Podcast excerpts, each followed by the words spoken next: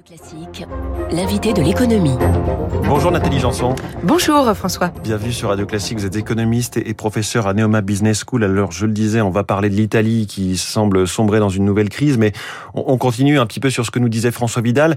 Beaucoup d'économies dans cette interview d'Emmanuel Macron hier. Il a été question d'énergie, il a été question de la réforme des retraites, il a été question d'une nouvelle réforme du marché du travail. Qu'est-ce que vous retenez là? Sur quoi vous voulez attaquer un petit peu ce débrief? Eh bien, le plus saillant. oui. Eh bien, le, ce qui est ce qui est notable dans, dans ce que Emmanuel Macron a, a déroulé hier, c'est euh, effectivement, on voit qu'il est à la fois en train de montrer qu'il veut protéger, mais en même temps qu'il veut réformer puisque euh, en effet il a il a annoncé euh, enfin, il continue sur l'idée qu'il va protéger les Français défavorisés pour euh, pour faire face en fait aux aléas oui. notamment sur les augmentations du prix de, de l'énergie et du, du, pétrole en particulier puisque il va continuer sur l'idée de vouloir compenser les personnes qui ont à faire des trajets pour des raisons professionnelles oui. et sur ce point donc on voit bien qu'il y a cette cette cette envie envie de montrer qu'il euh, est là pour aussi euh, que les que ceux victimes des aléas oui. Euh, soient soient en fait pris en compte. Mais là le message c'était surtout on va mieux cibler, sous-entendu voilà. si vous gagnez bien votre vie, vous allez Exactement. Donc là c'est les... bien, c'est effectivement c'est un peu la flex sécurité qui revient un petit peu à la, à la mode. D'ailleurs la même chose sur la réforme du marché du travail, c'est un oui. peu ça quand même qui est qui est euh, qui est derrière puisque dans la réforme du travail il s'agirait de moduler même les les l'indemnité chômage oui. en, en, fonction de la conjoncture économique. Oui, et peut-être même en fonction des régions, c'est-à-dire du taux de chômage oui. d'une région par rapport à une autre. Oui. Si vous êtes dans une région sinistrée, euh, on vous maintiendra des aides. Si vous êtes dans une région où c'est le plein emploi, on vous dira il est temps de retourner au travail. Oui, alors là, c'est peut-être pas, je, je, je, pense, la meilleure chose à, à, à faire en termes d'aménagement, puisque euh, il, est, il est vrai qu'en France, il suffit pas non plus de réformer les assurances chômage, il, il faut aussi faire en sorte que, la, que la, les, les ceux qui sont en, en demande d'emploi puissent en fait passer justement d'une région à l'autre. En fait, nous, mmh. en France, on souffre quand même d'un manque de mobilité ouais. géographique qui tient à un marché de, du logement compliqué.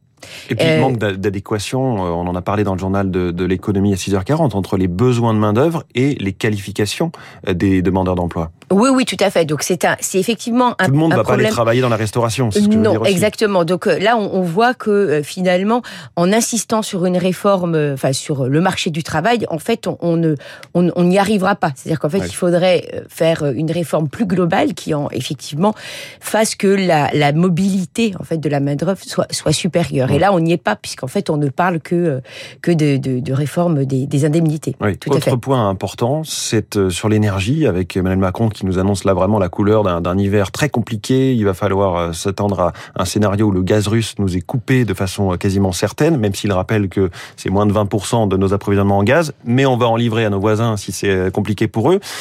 Il y a cette histoire des plans de sobriété, à la fois dans la fonction publique et dans les grands groupes. Est-ce que vous y croyez? Pour l'instant, ça, ça me semble assez timide. On parle de 10% d'ici deux ans de baisse. C'est sûr que par rapport à, l'objectif visé, ce, n'est pas très ambitieux. Euh, il, est, il est vrai que là, on est dans une situation pour le moment qui est euh, qui est préoccupante. Alors d'un côté, on a des stocks qui sont plus hauts que d'habitude puisqu'on sait que on va sans doute nous couper le robinet. Ouais. Euh, néanmoins, effectivement, ça résout pas le problème de, de sur le sur la durée. Et en effet, sur la durée, ces, ces plans de sobriété sont un peu timides et en même temps, il, euh, sans doute que ces plans de sobriété, et en tout cas que la, la mise en action euh, des acteurs économiques se fera sous, la, la sous le, la, le, fait que le prix de l'énergie mmh. continuera à être élevé. Donc là, toujours on... ça, c'est la contrainte du signal prix. Exactement. Qui va, qui et, va et le signal prix est vraiment important. Et donc là, c'est toujours pareil. Est-ce que c'est une bonne idée de, de vouloir euh, euh compenser pour ce signal oui. prix, alors qu'en fait, on veut vraiment une transition parce que de toute façon, on est bien obligé de, de, enfin, on en passera par là. Et le mmh. signal prix est très important. Donc là, on, on se retrouve effectivement avec des, des, ambitions qui ne sont sans doute pas à la mesure de, de ce qui nous attend dans le futur. Et oui. ce serait bien effectivement de juste de laisser le signal prix s'exprimer pour qu'on puisse effectivement mmh. aller s'engager à, à, chaque pour pour chacun d'entre nous en fait à changer nos habitudes tout simplement. Parce qu'en changeant les habitudes, il y a des choses. Il y avait une étude qui avait été faite, je crois, en Angleterre, et en fait, on peut faire des gains mmh. assez substantiels juste par un changement d'habitude très très très minime de au niveau même des, particuliers. Oui. Alors Nathalie Janson, l'actualité de ces dernières heures, c'est la situation en Italie. Décidément, les premiers ministres en Europe valsent après après Boris Johnson chez nos chez nos amis britanniques. C'est donc Mario Draghi, président du Conseil des ministres italiens, qui a présenté sa démission, retenu par le col par Sergio Mattarella, président de la République, faute de faute d'avoir un autre un meilleur candidat sous la main. Est-ce que l'Italie, sans Mario Draghi, va vers la faillite. Je pose une question vraiment directe, mais est-ce que Mario Draghi est un petit peu le, le garant face aussi au marché et à tout cela? Il est certain qu'il représente une garantie euh, non négligeable, hein, parce que effectivement, euh, on voit bien qu'en Europe, les, les, situations des pays sont relativement instables, et c'est en fait avec Emmanuel Macron, ce sont ceux, c'est un peu les hommes forts de l'Europe, puisqu'ils sont là depuis assez longtemps. Alors Mario Draghi, euh, pas seulement au niveau à la tête du gouvernement italien, mais effectivement, il représente celui qui a fait de, qui, qui a pris des décisions majeures, de exactement, de, à la tête de la Banque centrale européenne. Donc forcément, ça, la perspective de, de, de sa disparition de la scène politique italienne est préoccupante, mmh.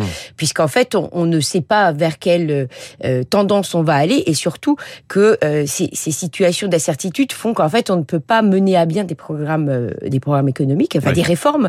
Donc, oh, c'est également ça qui est en jeu. Donc là, euh, en effet, si jamais Mario Draghi devait devait disparaître de la scène politique italienne, ce serait un coup euh, important porté mmh. en fait à, à la perspective de réforme et donc de stabilité de l'Italie dans les années à venir. On voit que la bourse de Milan hier a plongé euh, avec ça. On sait que ces dernières semaines, les taux d'emprunt de l'Italie, le, le, le, le, coût finalement oui, des emprunts oui, oui. de l'Italie ont augmenté très fortement. Oui, on est à 3, spreads, oui, on est à plus de 3%, tout voilà, à fait. Avec l'Allemagne sont, sont, très élevés. Pourquoi est-ce que économiquement l'Italie va mal, va plus mal que nous, euh, malgré justement l'action de, de, Super Mario, euh, Mario Draghi?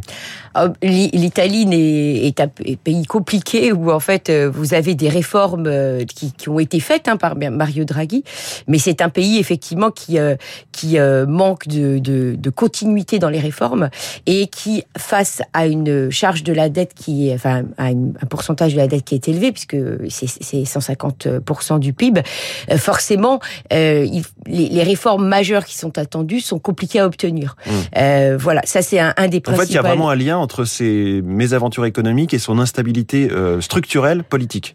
Oui, dans le cas d'Italie, vous avez quand même un, un, un, grand problème de, de refonte en fait du système depuis longtemps, qui effectivement n'a jamais pu être euh, mené à bien parce qu'on est toujours dans le compromis, puisque euh, voilà, ça c'est lié à l'instabilité du régime euh, de l'Italie, où effectivement c'est le Parlement qui, mmh. qui, qui va être dominant, et, et ça, ça empêche des, des réformes de fond, puisqu'en fait on, a, on a toujours en train de gérer des coalitions. Alors là, en particulier, ouais. relativement improbable à, à, à mettre d'accord, ouais. puisque on a, on va de l'extrême gauche à l'extrême droite, et vous, vous, voyez bien, même même en France avec la, la majorité fragile, on, on a, on va, mmh. on est au devant des mêmes problèmes.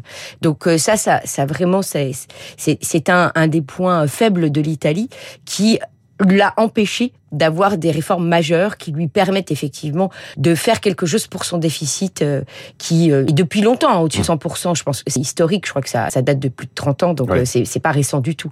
Mais il n'empêche que dans des dans des conjonctures telles qu'on qu'on les traverse aujourd'hui, il est vrai que quelqu'un comme Mario Draghi au moins pouvait en, on pouvait ouais. faire entrevoir un futur un peu plus positif avec des réformes de fond. Il y avait un vrai effet choc de confiance qui là tout d'un coup s'estompe euh, vraiment en quelques heures. Merci beaucoup Nathalie Janson. Merci François. Économiste et, et professeur à Neoma Business School invité de Radio Classique. Interview à retrouver sur radioclassique.fr. Il est 7h23. L'info politique.